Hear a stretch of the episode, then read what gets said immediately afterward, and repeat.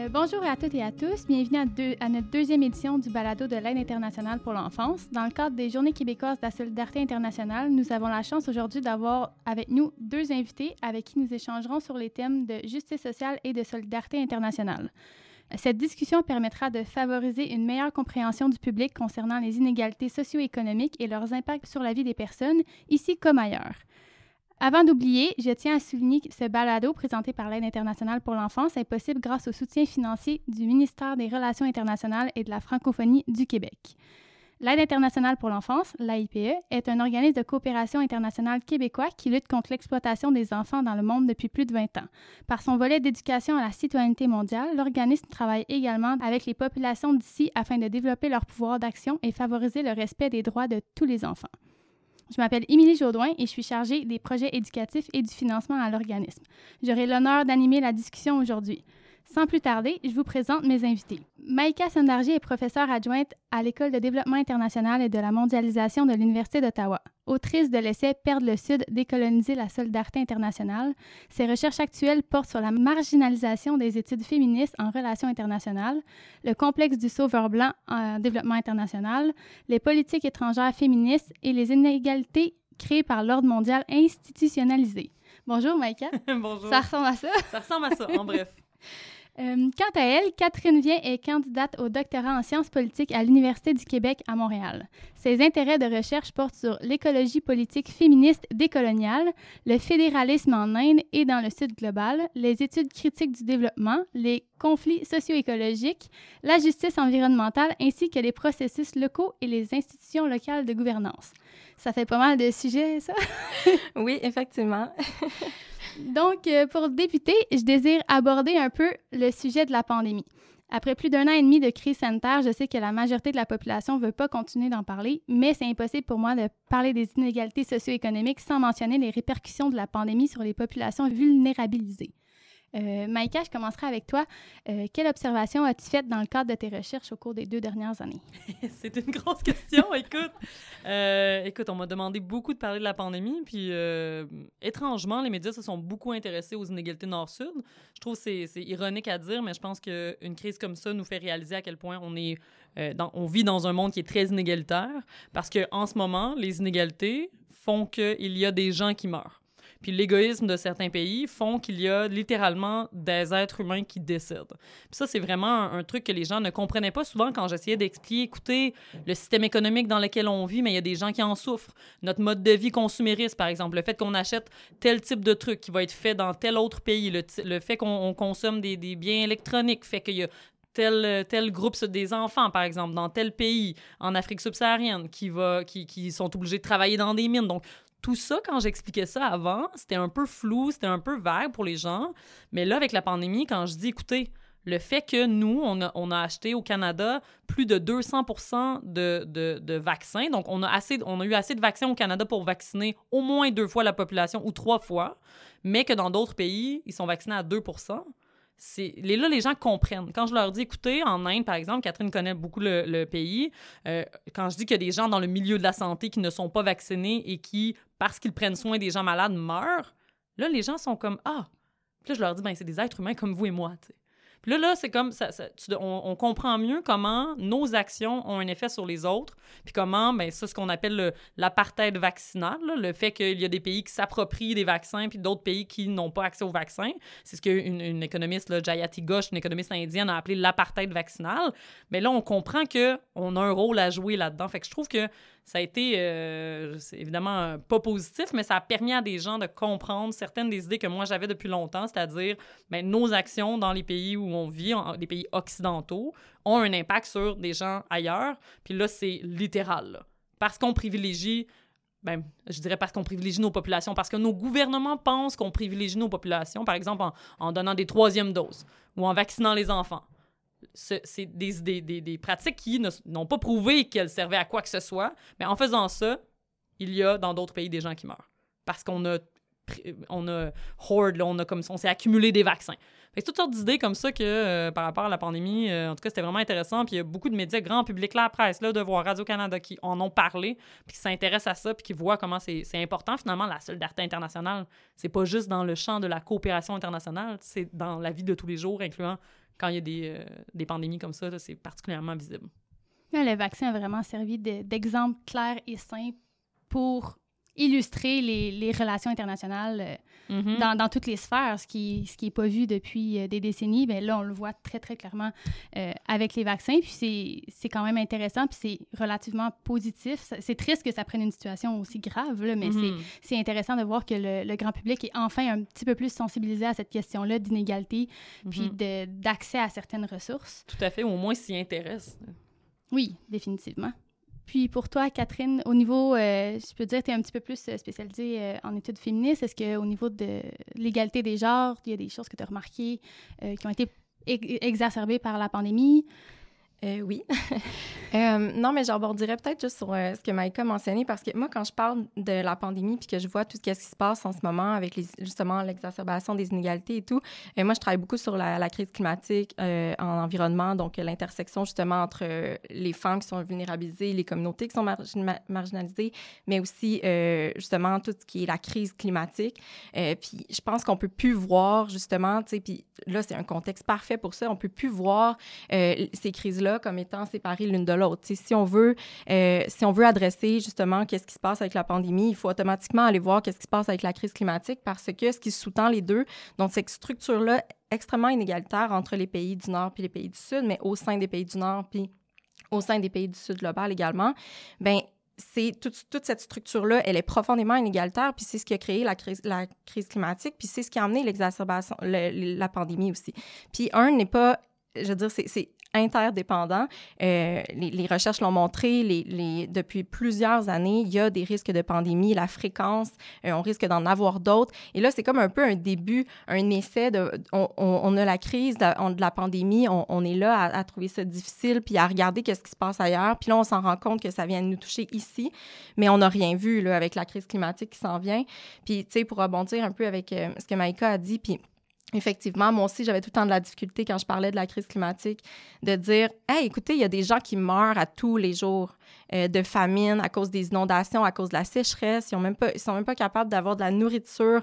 Euh, il y a des gens qui meurent à chaque jour. Juste, euh, il y a des statistiques qui me disaient qu'en Inde, en 2019, il y avait 1,2 million de personnes qui étaient décédées de la pollution, donc de, indirectement ou directement à cause, par exemple, des maladies cardio-respiratoires. Donc, il y a déjà des personnes qui meurent. Et là, on a la pandémie qui arrive. Et moi, je faisais juste dire oui, mais là, il faut regarder au-delà de nos frontières. Là. Ça suffit de regarder juste ce qui se passe ici. Puis, euh, justement, sur les femmes, tu sais, je veux dire, là, on a parlé. Euh, on a entendu un peu dans les médias ici là, les violences domestiques, comment que ça a augmenté les violences domestiques, parce que on, s'est dit hein, que la maison ici, elle est, euh, c'est un lieu euh, privé dans lequel on peut se, on est en sécurité, alors que c'est pas, pas du tout le cas pour plein de personnes. Puis tu sais, pas juste au, justement, cette idée-là de la maison, c'est super intéressant parce que euh, quand on regarde justement ailleurs, il y a juste cette conception-là d'avoir une maison fermée, euh, ça n'existe pas. Donc, toute, cette idée-là de confinement, les mesures qu'on a mises en place, euh, c'est des mesures qui sont profondément inégalitaires, qui sont basées sur les expériences qu'on vit ici en Occident, de dire qu'on a une maison fermée, on peut s'enfermer chez nous puis être en sécurité. donc, augmentation de la violence domestique, les personnes qui ont été le plus touchées, c'est les personnes dans le secteur dans le secteur informel en Inde, c'était terrible. Tu sais, quand euh, on va en voyage, là, puis les gens qu'on voit dans la rue qui travaillent dans des petits marchés, là, ben ces gens-là, c'est du secteur informel. Ça veut dire que c'est des personnes qui travaillent, euh, qui travaillent là, puis qui n'ont aucune sécurité d'emploi, une sécurité euh, économique. Donc, et là, on leur dit du jour au lendemain, retournez chez vous à des kilomètres euh, parce que, tu sais, il faut se confiner, il faut pas être en proximité l'un de l'autre. Et là, donc, la pandémie a comme montré toute cette structure-là inégalitaire. Et moi, c'est comme un levier quand j'en parle avec mm-hmm. des, des, personnes autour de moi pour parler de la crise climatique, environnementale qui s'en vient, qui est une encore plus grosse vague, si on veut. Là. Tout à fait, comme tu dis. D'ailleurs, en Inde, il y a une organisation qui s'appelle le Self-Employed Women Association, le SEWA, qui s'occupe des femmes euh, dans le secteur informel, qui a organisé ensemble depuis des années, là, sont rendus à des, je pense, un million de femmes du secteur informel qui sont effectivement des, dans les femmes les plus marginalisées. Il y a pas de, il y a pas de, de- avant que SEWA existe, il n'y avait pas beaucoup de support social, de, de services sociaux pour ces femmes-là, puis tout ça. Puis là, moi, je travaillais avec elle pendant la pandémie en, en essayant de monter un projet de recherche, mais c'était, c'était, c'était le chaos, là. Je veux dire, il faut que tu rejoignes tes membres. Puis là, tout, il fallait, tu sais, s'assurer que les membres ne- de- vivre ne serait-ce que quelques semaines. Et là, ça fait un an et demi que des femmes, par exemple, peuvent pas aller travailler dans des marchés, qu'il y a toutes sortes de situations. Euh, en Afrique, il y a eu une résurgence de- des mariages des enfants parce que là, si tu ta fille à la maison, qu'elle peut pas aller à l'école, qu'elle n'a pas accès à des services communautaires qui sont là pour défendre les droits des enfants, tout ça, ben, ça va être beaucoup plus simple une manière de faire que tu n'as plus à payer pour cet enfant-là, la, nourrir, tout ça, ça va être de la marier. Donc, il y a eu aussi une augmentation, les militantes en Afrique en parlent beaucoup. Euh, les droits des personnes LGBTQ, le fait que tu es stigmatisé si tu vas à l'hôpital, que tu peux pas aller à l'hôpital de peur de prendre la COVID, mais là, si tu te fais battre parce que tu parce que tu es une personne LGBTQ, whatever, tu as moins d'accès. En tout cas, il y a toutes sortes de problématiques de genre qui sont ressurgies. Et donc, la pandémie, contrairement à ce que beaucoup disaient, que c'était un, égalisateur social, que la fameuse phrase de que le virus est aveugle aux différences sociales. Au contraire, le virus a augmenté les inégalités sociales, et été, euh, a eu un impact différencié dépendamment de quelle classe sociale tu es, de quel genre tu es, de quel pays tu viens, de quel passeport tu possèdes. Donc, en tout cas, tout ça, ça a été vraiment euh, un, un laboratoire pour, comme tu dis, euh, Catherine, la crise climatique qui a les mêmes impacts, euh, suit les mêmes processus. Puis là, les gens, je pense, en espérant que les gens comprennent davantage le- le- l'impact des inégalités sociales sur les crises, puis comment les crises exacerbent les inégalités sociales. Puis qu'on peut plus séparer ça pour développer des solutions, tu sais, ça, c'est c'est central. là. Puis, tu sais, justement, on est en période électorale au Canada, puis je sais pas, je pense que quand le podcast va sortir, peut-être qu'on le sera plus parce que c'est assez court comme période électorale, mais tu sais, on le voit encore comment que les solutions sont tellement cloisonnées, tu sais, je veux dire, ah, l'environnement, c'est un enjeu. Ah, la, la pandémie, crise sanitaire, c'est lié avec le domaine médical. Qu'est-ce qu'on fait? Même la santé publique, on le voit que leur solution, ben, c'est qui? Ben, c'est le milieu de la santé. Alors que tout ça, c'est tellement lié aux inégalités sociales. Je veux dire, on peut pas, je peux pas croire qu'encore aujourd'hui, faut qu'on dise à, à nos politiciens et politiciennes, OK, il faut lier les solutions à d'autres domaines. Quand vous développez des politiques, il faut qu'elles soient liées à, cette intersection-là, à des enjeux sociaux. Tu sais, je veux dire, c'est- terrible. Moi, ça, à chaque fois, je... Puis sinon aussi, un, un des exemples avec ce que tu viens de mentionner, tu sais, euh, en Inde, par rapport au système de santé, on l'a vu qu'avec la pandémie, tu sais, qu'est-ce qui arrive, c'est que, bon, on a un système de santé qui est déjà déficient. Là, il y a des médecins qui, sont, qui travaillent là-dedans, mais là, il y a une pandémie. Fait qu'est-ce qu'on fait? Bien, on tourne tout ça vers tout le, toutes les personnes, dans le fond, qui travaillent dans le système de santé se dirigent vers la pandémie, la COVID-19. Donc, on délaisse, en fait, toutes les autres crises, les autres maladies. Euh, je veux dire, la malaria, je veux dire, il y a, des, y a des épidémies là, dans, des, dans des pays, il y a d'autres virus qui sont là, il y a d'autres enjeux euh, de santé. Et là, on va tout tasser, on va tout aller vers la gestion de la COVID. Et là, on fait juste, dans le fond, délaisser ces personnes-là. Puis c'est qui? Ben, c'est des personnes qui sont déjà vulnérabilisées, qui sont les plus, qui sont, qui sont là, puis qui vivent, c'est, c'est, qui, qui en meurent, en fait. Fait que tout, est, tout est tellement imbriqué, là, donc... euh. Oui, c'est super bien dit. Puis on, pourrait, euh, on peut très bien continuer. En fait, euh, je voudrais vous entendre plus par rapport à l'Inde. Étant nous-mêmes actifs là-bas, on a entendu beaucoup sur la situation là-bas. Comme tu disais, tous les autres services étaient délaissés. Nous, on a eu plusieurs bidonvilles qui ont, qui ont eu. En fait, il y a eu beaucoup d'enfants qui ont été euh, atteints de la dengue, qui est juste liée à l'insalubrité. C'est une autre maladie qu'il y en a qui, devaient aller euh, à l'hôpital. qu'il y a des enfants qui ont été hospitalisés, mais les services étaient vraiment limités parce que juste de gérer la pandémie, c'était quelque chose. Juste d'être hospitalisé, de, de te rendre au point où tu veux aller à l'hôpital à cause que tu es trop atteint par la pandémie. Mais là, ça coûtait super cher. Les familles se sont endettées. Comme tu disais, tu parlais des, mariages forcés. En Afrique, ça a été euh, la même situation euh, en Inde aussi parce qu'il y a des familles qui qui, qui arrivaient plus. Euh, donc, ben, en fait, je vais vous entendre plus par rapport à l'Inde parce que c'est vraiment un, exemple justement de, de besoins criants. On a vu beaucoup de nos problématiques ici au Québec. On a entendu beaucoup de débats sur les, les mesures sanitaires au Québec, mais si on regarde ailleurs, il y, a- pas mal pire, là. Oui, il y a pire, mais c'est des situations vraiment différentes. Puis alors que euh, moi, j'ai travaillé surtout sur l'Afrique de l'Ouest, disons, pendant la, la pandémie, mais en Inde aussi, souvent, on va avoir l'impression que c'est terrible. Il y a effectivement des problématiques plus grandes, mais après, l'Inde, c'est aussi le premier producteur de vaccins. Donc, sans l'Inde, en ce moment, euh, on est tous screwed. On n'est pas capable de s'en sortir. Donc, il y, a aussi ça en Afrique de l'Ouest. Je sais qu'il y a beaucoup de pays comme au Sénégal qui ont, développé certaines techniques euh, de, triage, de, vaccination, de tests, de, par exemple, des tests de sang groupés où l'on testait plusieurs euh, échantillons. Puis s'il y avait un test positif, mais ben là, on retestait. Il y avait toutes sortes de techniques très innovatives. À Madagascar, ils ont utilisé pendant une période l'artémisia, qui est une herbe pour, pour dans le fond, traiter le palu, plus les symptômes du paludisme, par exemple. Puis là, le président, puis certains scientifiques là-bas se sont mis à dire, ah, ben, peut-être que ça pourrait traiter les symptômes de la COVID. Puis effectivement, ça ne servait pas à vacciner ni rien, mais à traiter les symptômes. Puis là, dans les sphères internationales, on s'est mis à, à, critiquer ça, parce que les pays africains ne peuvent pas développer euh, des pratiques, tout ça. Je pense que les gens sont très résilients, puis on, des gens dans le sud global, puis sont, ont des idées extrêmement bonnes pour comment gérer ces choses-là. Puis il y a eu beaucoup moins de cas proportionnellement en Afrique qu'aux États-Unis, par exemple. Puis là, souvent, fait je veux pas. Euh, j'ai toujours de la difficulté à faire le, la, division entre dans le pays occidental, ça va bien, puis dans les pays du Sud, ça va moins bien, parce que honnêtement, depuis le début de la crise, ça a été, disons, euh, beaucoup plus chaotique dans des pays européens que dans des pays, par exemple en Afrique de l'Ouest, parce que ils avaient l'habitude, notamment, ils avaient l'expertise de gérer des, des, épidémies, alors que nous, on n'a pas cette expertise-là, puis on était complètement, on était des poules, poules sans tête, là, on, on, c'était tellement chaotique, ça n'avait pas de sens, les, les, règles changeaient du jour au lendemain, tout ça, alors que par exemple, au Sénégal, au Ghana, tu sais, arrivé à l'aéroport, c'était confiné, c'était si, c'était dans un hôtel, c'était, tout était très établi. Donc, euh, mais effectivement, comme tu dis, il y a aussi des problématiques comme dans le secteur informel en Inde, comme dans le secteur de la santé dans beaucoup de pays. Donc, il y a un peu une part des choses à faire de dire oui, il y a des problématiques, qui sont liées aux inégalités socio-économiques. Dans certains pays, c'est euh, très criant.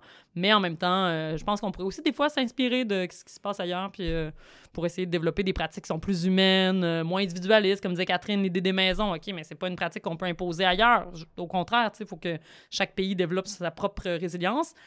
Ça, c'est sans dire, comme on parlait tout à l'heure, de là, des inégalités multilatérales, c'est-à-dire la distribution du vaccin.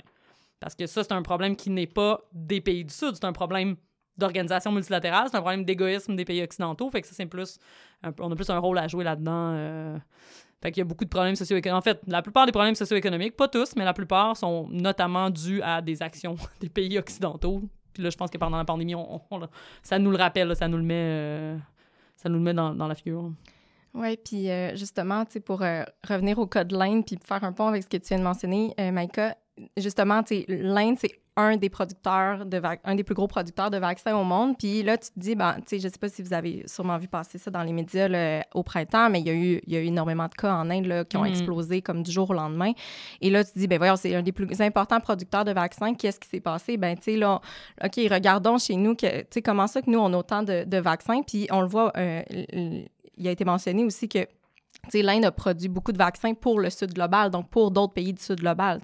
Après ça, je pense que, euh, bon, si, on veut vraiment parler du cas de l'Inde, parce qu'effectivement, il y a quand même eu des gros enjeux au niveau de la, de la gouvernance, mais c'est surtout que ça s'inscrit dans un contexte plus plus large en Inde qui était déjà là avant la pandémie.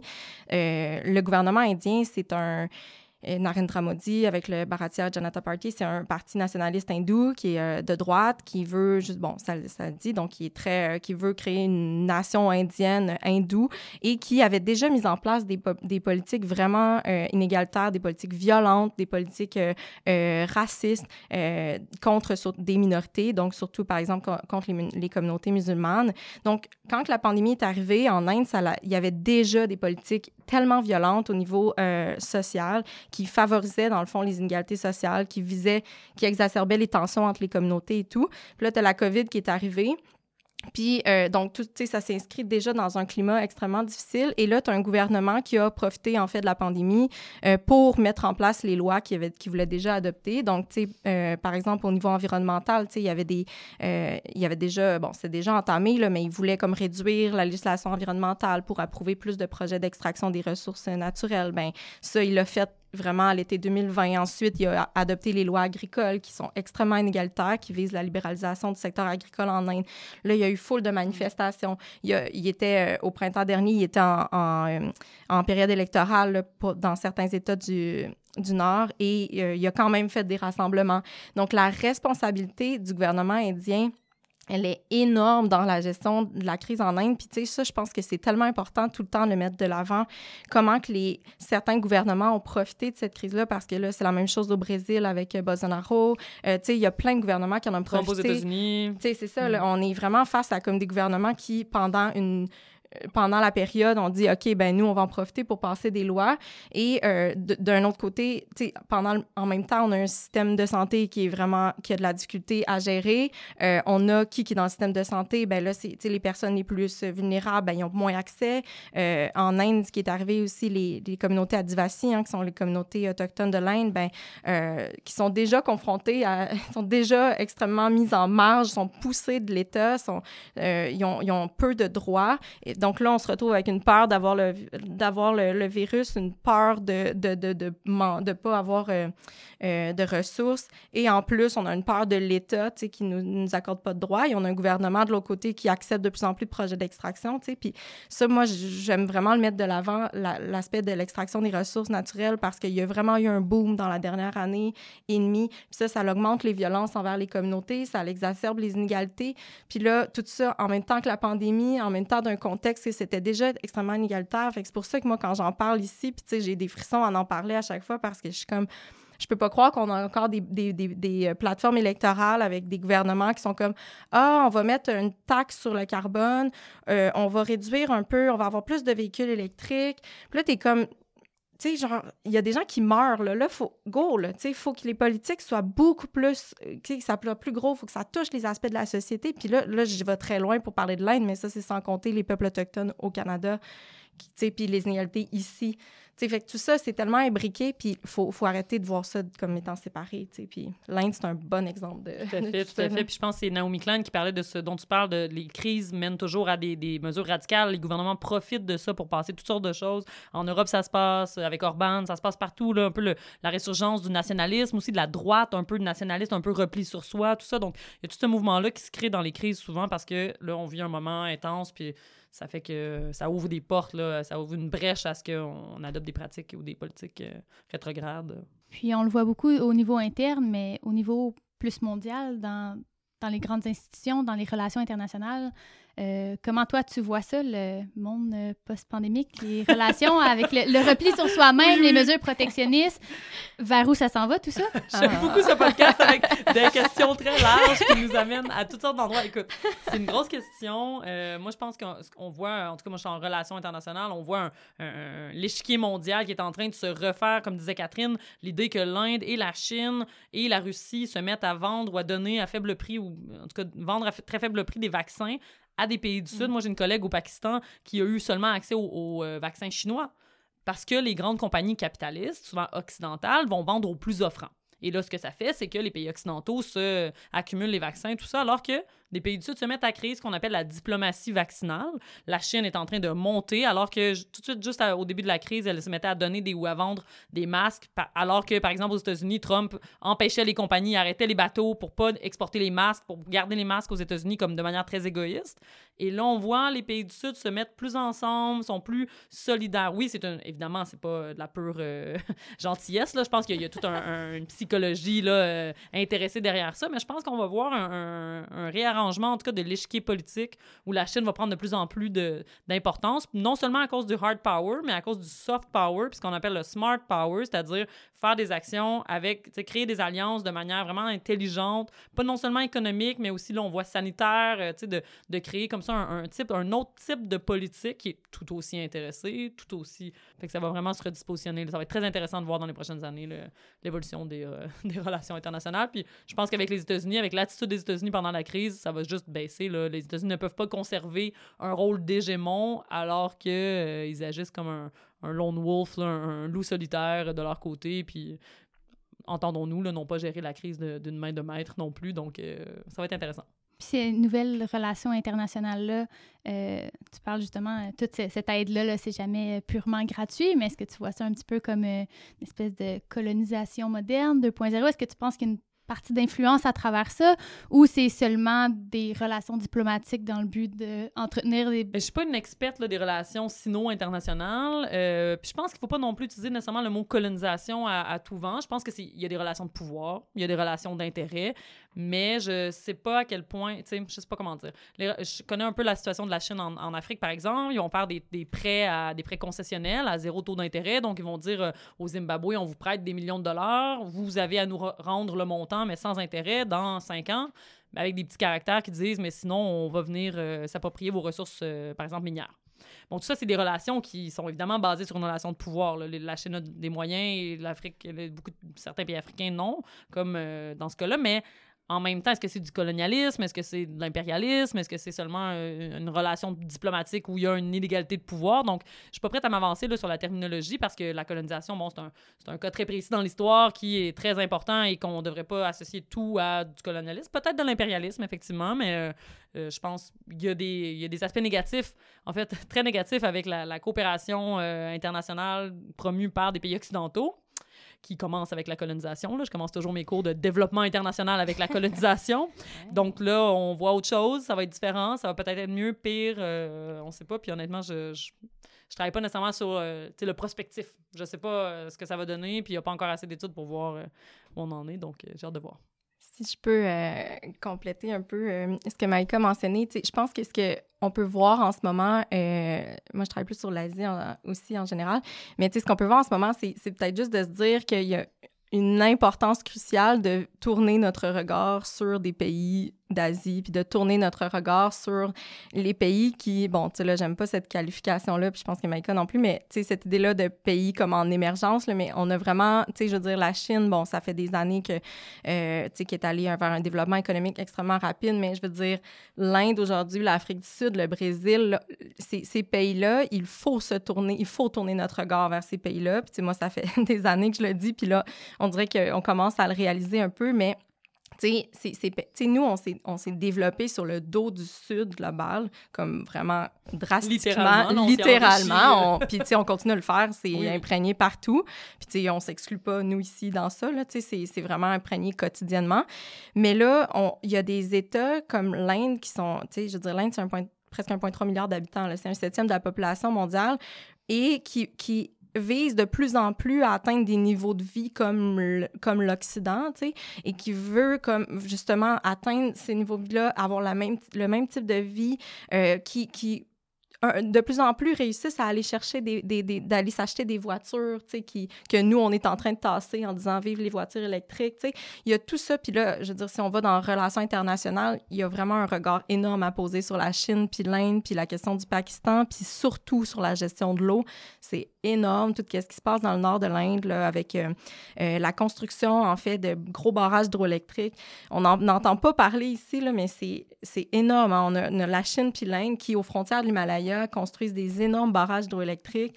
Et euh, là, il y a tout le Pakistan qui, rentre dans tout ça, la question du Cachemire, hein, qui est une nation minoritaire en Inde qui, justement, on a enlevé son statut là, il y a deux ans maintenant d'État autonome. Et, et, là, toute cette géopolitique-là qui se crée, mais qui tue vraiment quotidiennement des gens et qui risque aussi de comme créer un, vraiment c'est une géopolitique de l'eau là on va c'est ce qu'on va voir là dans les prochaines années là comme de, des, des États qui, qui veulent s'approprier l'eau puis qui vont jouer comme leur relation avec ça.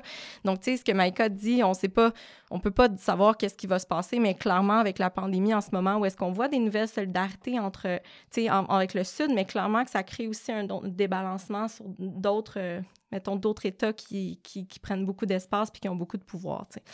Mais là, je pense que tu voulais peut-être nous amener vers les solutions. Euh. je vois Oui, non, non, c'est super intéressant. Euh, moi, je voulais... On peut aller vraiment loin dans les trucs négatifs. Effectivement. Mais maintenant qu'on a parlé euh, du niveau plus gouvernemental, est-ce que euh, vous remarquez des, mouvements qui s'organisent un petit peu plus au niveau social. Euh, je sais que dans tes recherches, tu voyais certains groupes de femmes qui, agissaient sur certains enjeux, euh, parce que tout le niveau gouvernemental, mais on ne se le cachera pas, au niveau vraiment de, la communauté, au niveau de la société, il y a des groupes qui s'organisent, qui, ont certaines revendications, puis qui mènent de front des luttes très, très importantes sur plusieurs sphères. Euh, oui, en fait, euh, je pense que c'est ça. Puis, tu sais, c'est bon, c'est le mot-clé de. je pense que c'est le mot-clé de, de, de, des journées euh, internationales cette année. Là, de, je veux dire, la solidarité, c'est tellement central. puis, je pense que c'est ça qu'on voit un peu, qu'on a vu pendant la pandémie, qui est super intéressant, de, des femmes en Inde. Puis, Maïka, sûrement des exemples aussi, mais qui ont créé justement des cuisines collectives pour aider les, communautés, des, syndicats de femmes en Inde qui se, se sont associés pour justement lier droits des femmes droits humains et répondre aussi à des besoins immédiats là, par rapport, par exemple, à des, euh, euh, de la nourriture, etc. Donc, euh, oui, on a vu vraiment plein de, de mouvements comme ça la, seule chose, en fait, que, que j'aimerais dire dans ça, c'est que, tu sais, c'est tellement beau, mais il faut comme que ça, ça devienne encore plus gros puis plus collectif. Puis, tu sais, je pense que c'est là, comme l'aspect de solidarité. Moi, j'aime beaucoup, euh, dans mes recherches, je parle beaucoup de solidarité translocale, donc entre les localités. Comment qu'on peut partir de toutes ces solidarités-là pour les rendre plus collectives, les, les politiser, hein? Puis là, je parle pas juste de refaire un parti politique, mais des rendre politiques, puis que, justement, que ça devienne un poids un poids à l'échelle locale pour faire des pressions, tu sais. Puis je pense que ça, c'est euh, assez central aussi dans les travaux de Maïka, tu de comme lier justement ce quotidien-là, comment que les, les, femmes luttent quotidiennement, s'associent ensemble, développent des solutions, des alternatives, ensuite vont voir vers d'autres groupes qui, elles aussi, font la même chose, mais dans d'autres contextes, et comment qu'on peut trouver des points de connexion entre tout ça. Mm-hmm. Ensuite, faire euh, élever ça collectivement. Ça y est, Catherine, il faut qu'on écrive un livre ensemble. Là. Je pense ben, que c'est le moment. là, non, mais honnêtement, c'est ce que tu dis tellement vrai. Puis je pense qu'en termes de solidarité internationale, je pense qu'il y a un truc qui va peut-être ressortir de ça, qui va peut-être nous apprendre, en tout cas, à avoir une solidarité internationale qui est plus radicale, plus, euh, disons, réciproque, un peu moins condescendante. C'est, moi, je m'intéresse justement au groupe de femmes, aux groupes militants euh, qui, qui, organisent, malgré la pandémie, là, qui s'organisent, qui organisent des trucs, malgré ou à cause de. Il y a des groupes en Inde, justement, Sewa, qui a trouvé des manières là, de rejoindre ses membres par Par des groupes, par... puis il y a, un type de solidarité, je trouve, communautaire, sans vouloir idéaliser là, les pays du Sud. Bon, mais tu sais, j'ai vu des trucs que euh, ici, jamais ça pourrait se passer. Tu sais, qu'on essayait d'être solidaire, mais c'est comme pas dans notre, là, je veux pas dire ADN, mais c'est pas dans notre construction sociale, disons, d'avoir ce type de solidarité-là. Mais avec ces tu sais, c'était vraiment un truc que si tu rejoins une, ils vont rejoindre les autres. Ça va être très collectif, les, cuisines collectives, mais aussi toutes sortes de, moyens d'aider, s'aider l'un l'autre, pas juste en famille, mais avec les communautés, avec les, les collègues, les amis, avec les militants. C'est vraiment des, des méthodes de solidarité dont on aurait dû s'inspirer euh, depuis longtemps. Mais là, on voit que, ah, ben, finalement, il y a une crise comme ça, puis les gens s'organisent. Malgré la pandémie, il y a des groupes euh, euh, de militants queer, LGBTQ en Afrique de l'Ouest, notamment hashtag Release the 12. il y a eu de 12 militants dans une conférence, un événement LGBTQ, qui ont, ont, été arrêtés par la police parce que, bon, évidemment, rassemblement illégal, mais c'était surtout parce que c'était des militants pour les droits humains, pour les droits des personnes LGBTQ, qui, là, finalement, ont fait un gros mouvement ont réussi à faire libérer. Donc, il y a toutes sortes de mouvements comme ça qui se sont organisés. Je pense que ça devrait nous donner une idée de, malgré la, la, la, la, crise mondiale qu'on vit, ben, il y a moyen de s'organiser, puis de quelle manière, puis avec quel type d'outils, puis de processus. Donc, je pense, moi, en tout cas, quand, quand on va réouvrir les frontières, la première chose que je veux faire, c'est amener des étudiantes, des étudiants dans des pays, voir des organismes comme ça, voir des groupes militants qui s'organisent pour qu'on apprenne de ces groupes-là versus envoyer des étudiants pour peindre une école. C'est dans le sens, je pense. le classique. C'est le classique, mais honnêtement, ça, ben là, ça se passe plus parce qu'on est en pandémie, mais ça se passe. Ça se passe beaucoup. Le, scandale de We Charity, c'est ça. Des, il envoyait des gens, des jeunes, une semaine, deux semaines, peindre une école, s'occuper des enfants. sais Moi, je suis une grande défenseuse des Québec sans frontières parce que je pense qu'il y a vraiment une, idée derrière les Québec sans frontières qui sont vraiment, qui est vraiment plus radicale, qui est plus dans le partage, qui est plus dans. Au moins, on admet qu'on envoie. Moi, j'en ai fait un, on en a tous fait un. On, on, était conscient qu'on n'allait pas là sauver le monde. Mais quand même, tu arrives sur le terrain tu, tu te choques à une réalité parce que tu pensais quand même aider des gens. Mais là, je pense qu'avec ça, je pense qu'on, en tout cas, moi, je, suis dans ce processus-là. C'est peut-être pas tout le monde, mais de essayer de voir comment est-ce qu'on peut créer une solidarité qui est plus équitable, qui est moins condescendante, que continuer d'envoyer des jeunes complètement à l'international, mais d'une manière qui serait peut-être pour s'inspirer de ces mouvements-là, de s'inspirer de ces femmes-là. Pourquoi pas les faire rencontrer des femmes qui ont organisé des, cuisines populaires euh, en Inde pour essayer d'apprendre de, de, de, créer des pratiques similaires. En tout cas, euh, j'essaie de voir le positif là, qui pourrait se passer avec la pandémie parce que sinon, euh, on va juste pleurer, mais euh, ouais, j'ai hâte de voir. Oui, puis tu sais, je pense que ce qui est justement qui est encore plus beau, c'est ces groupes-là qui finalement, comme je l'ai mentionné, ils vont s'associer, mais les revendications vont plus, tu sais, ils vont plus loin que genre de dire OK, ouais, on fait une cuisine collective pour nos besoins immédiats maintenant. Tu ça vient avec une idée qui est plus grande de justement de faire des pressions puis de manger, de demander des changements structurels. Tu parce que là, c'est ça qui est tout le temps l'enjeu central. C'est de dire bon, euh, par exemple, euh, moi je travaille gros sur l'état du Chhattisgarh en Inde, puis on a vu des, des, des, des euh, solutions vraiment merveilleuses où est-ce que les communautés vont, ils ont comme fermé leur communauté, ils ont fermé complètement la rue en disant on veut plus de, veut plus de d'externes parce que là, il faut qu'on gère, nous, ce qui se passe ici. Et là, il y, il y a les femmes aussi en Inde où est-ce que le, secteur euh, agricole, il devient de plus en plus féminisé. Il y a beaucoup de femmes qui, qui y travaillent. Puis ça, ça a fait en sorte que, vu qu'elles contrôlaient ce secteur-là, mais elles ont comme aidé euh, à ce que ça soit collectif, à ce qu'on partage la nourriture, à ce qu'il y ait des échanges et tout ça, tu. Mais là, on a comme on a, on a, genre des solutions comme ça, mais là, c'est de dire ben, comment qu'on peut euh, tout le monde s'associer ensemble puis dire ben il faut que les changements ils soient structurels puis qu'ils aillent plus loin que euh, juste juste là maintenant pendant la pandémie tu sais. Puis tu sais je pense qu'il y a tout un travail à faire pour que ces solutions là deviennent justement structurelles puis qui qui qui ait des transformations qui sont plus grandes puis tu sais c'est là les solutions puis tu sais là je suis à l'échelle locale mais aussitôt que ça devient un peu plus gros ben là ça devient national puis ça devient une solidarité internationale puis là ça peut avoir des, des, des effets tu sais sur euh, euh, en tout cas, on l'espère. Sur l'avenir du monde. Euh, dans plusieurs années. Puis, euh, ramenons ça à, nous ici parce que c'est des belles solutions à l'étranger. Il y a des enjeux un petit peu partout, il y a des, il y a des défis, mais faut aussi ramener qu'est-ce que la population ici est capable de faire. Comment monsieur, madame, tout le monde, dans le quotidien, est capable d'agir de manière à appuyer une solidarité internationale. Comment on, dit tout qu'on est, on est un peu coincé dans un, système global d'exploitation, qu'on a beau essayer de maximiser nos, nos, impacts, mais on, reste un peu coincé là-dedans. Mais comment essayer de justement, euh, qu'est-ce qu'on peut faire pour aider? Qu'est-ce qui, comment on peut un peu améliorer le sort, euh, encourager les bonnes pratiques? Écoute, non, c'est une excellente question. Puis honnêtement, je suis content qu'on finisse les conversations là-dessus parce que c'est super important. Puis je pense à plusieurs niveaux. Je pense qu'il faut arrêter de penser que ça va juste se passer au niveau international. Puis c'est ça que je réalisais que les gens, c'est comme un niveau tellement loin, l'international. Puis quand je parle du multilatéral, puis de, des organisations internationales, puis de tout ça, c'est comme très loin. Mais ces problématiques-là, la solidarité internationale, ça part de l'individu, ça va au niveau social, collectif, euh, étatique, euh, bon, tout ça. Puis je pense que, bon, évidemment, on, parlait d'élections tantôt, le fait d'élire des gouvernements qui ne font pas que du lip service, là, qui ne font pas que des paroles vides sur la solidarité internationale et qui vont... Euh, euh, mettre euh, de l'argent là où euh, les paroles sont, en tout cas selon l'adage populaire. Bref, tu sais, de dire, ben vous avez promis ça, il faut le faire. Tu faut, vous aviez, comme le Canada, moi, j'arrête pas de, critiquer le gouvernement Trudeau, d'avoir, depuis des années, là, on est le gouvernement du multilatéralisme. Vous vous souvenez qu'ils cherchaient un, siège au Conseil de sécurité de l'ONU, puis finalement, ils l'ont pas eu parce que finalement, on a, puis là, on a prouvé pendant la pandémie qu'on n'était pas un leader positif sur ces questions-là. Les États-Unis ont dit, ont dit avant nous euh, qu'ils allaient, euh, c'était quoi, donc obliger les compagnies pharmaceutiques à vendre à faible coût ou en tout cas obliger à, donner un certain nombre de vaccins et que les, États-Unis avaient suggéré à un moment donné de lever les, euh, brevets pour la production de vaccins, une solution qui qui n'a pas d'impact sur nous, absolument pas, mais qui pourrait permettre plus de production puis une meilleure redistribution du vaccin. là, on est à la remorque des États-Unis sur cette question-là. Il y a sur aucune question de solidarité internationale en pendant la crise, on a été un leader c'est comme, OK, je pense qu'il faut, quand notre gouvernement dit qu'il va faire certaines choses, il faut le tenir responsable, il faut élire des gouvernements qui le font.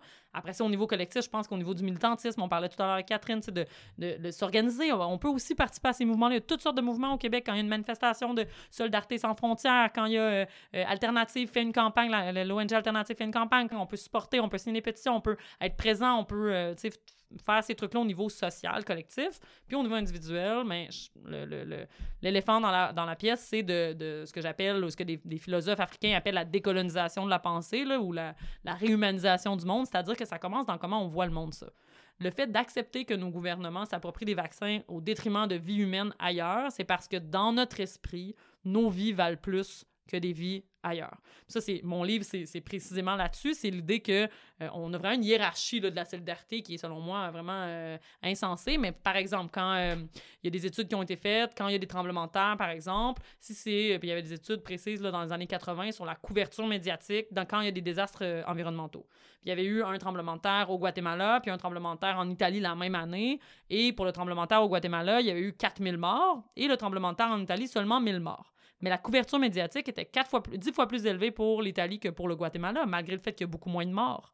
Pourquoi est-ce qu'on s'intéresse moins au corps humain qui meurt plus près de nous, mais racisé, mais dans un pays du Sud, versus moins de morts, mais dans un pays occidental blanc? Donc, il faut réaliser ça. Puis je pense qu'avec la pandémie, on commence à le voir, là, parce que c'est vraiment des vies humaines qui, ont, qui meurent à cause de la même raison que nous, on meurt, que nos parents meurent. Que... donc, je pense qu'il hum, faut décoloniser notre pensée dans, dans cet esprit-là, c'est-à-dire réaliser qu'il y a ces inégalités-là, qu'on on, dévalorise certains corps, puis on valorise certains corps. Fait que je pense qu'au niveau individuel, il y a vraiment ça, c'est s'informer, c'est lire, c'est réaliser nos propres billets. Puis c'est difficile, ces conversations-là. Tu sais, Catherine, on le fait, on travaille sur des pays à l'international, fait qu'on c'est important qu'on le fasse, mais c'est douloureux souvent, puis c'est de se poser beaucoup de questions, mais si on n'est pas en train d'avoir une conversation difficile par rapport à ça, c'est qu'on n'a pas la bonne conversation. je pense qu'il faut vraiment se poser ces questions-là au niveau individuel. C'est difficile, ça ne sera pas du jour au lendemain, mais euh, je pense qu'au niveau. Euh, c'est un niveau important à, discuter. Oui, puis je suis vraiment d'accord. Euh, je pense que, tu sais, c'est ça, c'est l'empathie. Hein, on n'arrive pas à, à mm. se mettre à la place de l'autre. On est tellement comme axé sur nous-mêmes, sur comment que ah qu'est-ce qui se passe ici, sur comment que nous on on est on, on, vit la crise, les crises, tu sais. Donc c'est vraiment cette empathie là, puis tu sais d'aller de, de voir ce qui, se passe ailleurs, puis d'arrêter, tu sais, je veux dire, les frontières étatiques, là, sont, c'est nous qui les avons créées, là, je veux dire, c'est pas des frontières géographiques, c'est des frontières qui sont politiques, puis la crise climatique, puis la pandémie sont, se foutent de ces frontières-là, mais on risque quand même à contrôler, tu sais, certains impacts, donc cette empathie-là, elle est vraiment cruciale, puis tu sais, des fois, euh, je pense, tu sais, en, en études féministes, c'est vraiment central, puis là, on va dire, ah, bon, oui, l'empathie, tu sais, ça veut rien dire.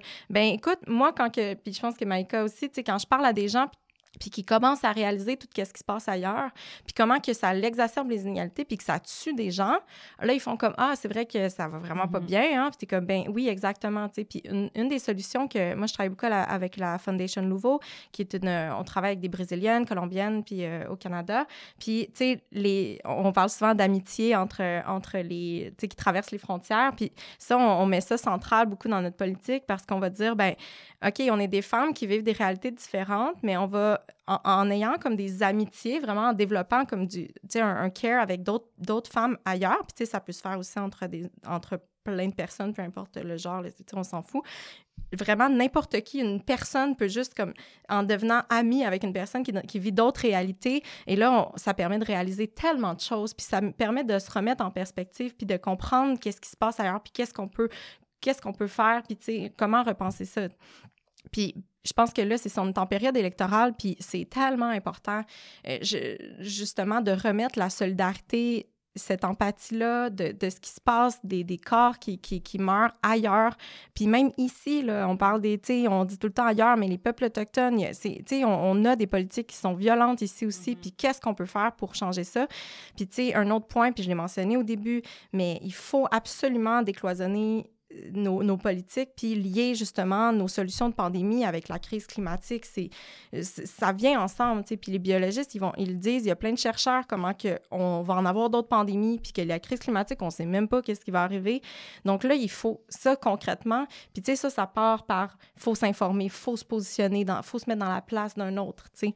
Donc, tu sais, il y a plein de solutions comme ça qui sont pas, non, c'est pas du du recyclage ou euh, en environnement, mais qui vient vraiment de notre façon de comprendre mm-hmm. les crises.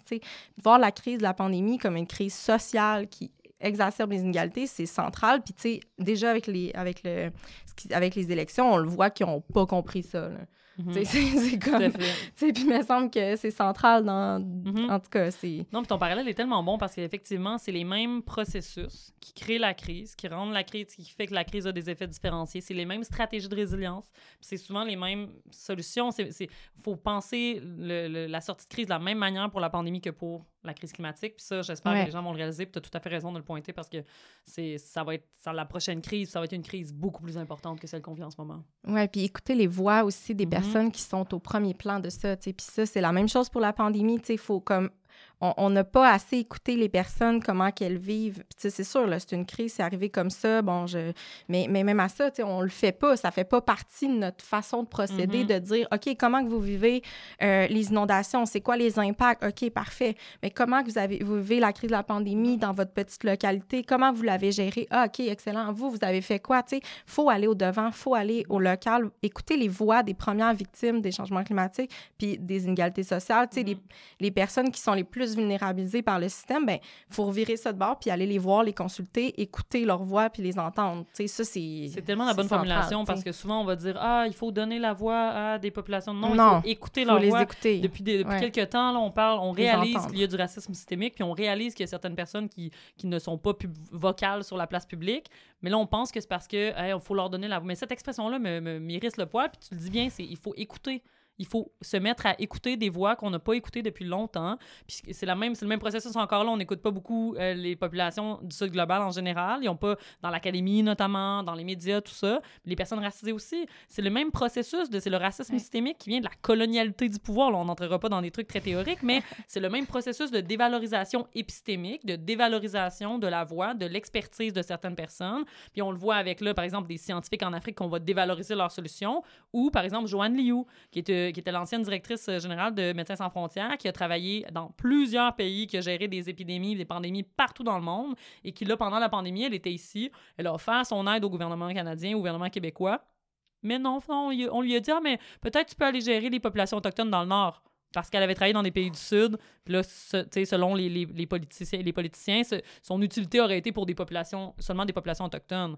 Là, il y a eu au moins il y a eu un, mouvement pour défendre son expertise qui, je pense que si tu as été directrice générale de Médecins sans frontières, en termes de gestion de crise, on ne devrait pas défendre ton expertise. Ça devrait être assumé que tu as une expertise. Mais c'est une femme racisée qui, euh, dans le, grand schéma du monde, est moins écoutée alors que elle a une position de pouvoir. Donc, c'est complètement... Euh, c'est un, très bon point. Puis je pense pour la gestion de crise, en termes, si on parle de solution, ça va être ça. Va être de, de cesser d'être euh, ethnocentrique. Quand on parle de décolonisation, c'est en fait, c'est réduire l'ethnocentrisme, notamment dans la production de connaissances, la production de solutions. Donc, si on veut créer une solution à la crise climatique, il euh, faudrait se mettre à écouter, en effet, les populations qu'on n'écoute pas depuis trop longtemps.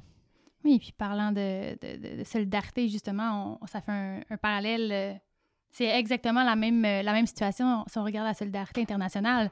Euh, depuis très, très longtemps, on voit euh, des, des, gens qui veulent créer des projets. Là, n'importe qui veut commencer un projet ici, dire « Ah, oh, je vais aller construire ah. un puits dans un pays en développement. » ah. C'est le discours classique, exactement dit comme ça. Mais pourquoi tu vas pas sur le terrain voir? C'est mhm. quoi leurs besoins? Tu peux les, tu peux les soutenir, tu peux les mhm. appuyer, tu peux les outiller. Euh, S'ils ont besoin de formation pour faire leur puits, tu peux les aider à apprendre. Mhm. Mais pourquoi est-ce que tu vas lui dire que tu as besoin d'un puits puis faire le puits pour lui? Non, mais tout à fait. Les solutions sont... Les problèmes et les solutions sont les mêmes autant au niveau plus local que plus, euh, plus global. Puis, comment ça a été dit, c'est exactement la même solution, la, la même problématique en solidarité internationale. Puis, je pense que de la façon que tu l'expliques, Catherine, c'est exactement ça euh, qu'il faut, euh, qu'il faut écouter. C'est pas de donner la voix parce qu'ils en ont déjà une voix. Il mm. faut juste enlever mm-hmm. les bouchons puis écouter un peu ce qu'ils ont à dire. oui, tu as raison de dire, c'est un des plus grands problèmes, je trouve, en coopération internationale, c'est le fait qu'on a souvent des projets tout cuits d'avance où on envoie des gens à l'international alors qu'il y a des spécialistes sur le terrain. Là. Euh, on n'est pas besoin souvent d'être là. Mais comme tu dis, on peut apporter de l'aide technique, on peut être là en support, mais après ça, je pense qu'on a souvent bâti des projets de manière un peu condescendante. Puis je pense que en solidarité internationale, ça va être le prochain gros débat, je pense. Euh. En espérant que ça développe vers des, des projets plus durables, mm-hmm. c'est avec vraiment des, des, partenariats, des gens mm-hmm. qui... Parce qu'il y a déjà des gens sur le terrain qui connaissent euh, qui connaissent la communauté, qui connaissent les problèmes. Ils mhm. ont souvent juste besoin de, de ressources ou d'un peu d'appui, mhm. que ce soit financier ou technique, euh, comme tu dis. Non, tout à fait. Puis euh, j'ai travaillé au Burkina Faso notamment, puis je donne des formations avec une organisation que j'ai fondée euh, qui s'appelle Femmes Expertes, qui valorise la voix des femmes dans les médias, tout ça. Puis quand on donne des formations ici, bon, on dit qu'on donne des formations. On, on, a une expertise, puis on, on aide des femmes à, à développer des expertises par rapport à répondre à des demandes d'entrevue ou écrire des lettres ouvertes. Mais quand je suis allée au Burkina Faso former des activistes, puis des, des femmes qui étaient... Il y avait une juge là-dedans, il y avait des, des, femmes qui travaillent dans certains milieux. Là, on parlait de renforcement des capacités. pourquoi est-ce qu'ici, c'est, euh, on, traite cette information-là ou ce partage-là d'informations d'une manière qui est différente? Pourquoi est-ce qu'ils ont des capacités? C'est pas du renforcement des capacités, c'est du partage, c'est du, une formation que je donne, mais souvent, on a un, discours qui, qui est vraiment le, le, local. Être, là-bas, c'est le local, puis nous, nous, on est international. T'sais, nous, on a une expertise, alors que là, quand on va parler du local, quand on va parler de, des bénéficiaires, même des partenaires. Des fois, il y a comme des terminologies qu'il faut revoir pour, euh, qui, qui, reflètent ce type de relation-là un peu condescendante euh, par rapport à la production de connaissances. Qui, euh, en tout cas, je pense qu'il est en train de changer tranquillement. Aviez-vous d'autres points à ajouter à tout ça? Je pense qu'on a fait vraiment le tour ben oui, merci beaucoup pour l'invitation. C'était vraiment une belle conversation. C'était super intéressant, oui. Merci. Ben, merci à vous. C'était très enrichissant. Euh, avant de terminer, je voudrais euh, remercier euh, l'équipe derrière le podcast qu'on n'a pas entendu au micro. donc, Claudel Duc-Boudreau à la recherche puis au développement, Olivier Bouchemin à l'enregistrement et l'agence Geneviève Champagne pour le studio. et pour ceux qui nous écoutent, c'est le lancement des Journées québécoises de la solidarité internationale qui auront lieu tout le mois de novembre 2021.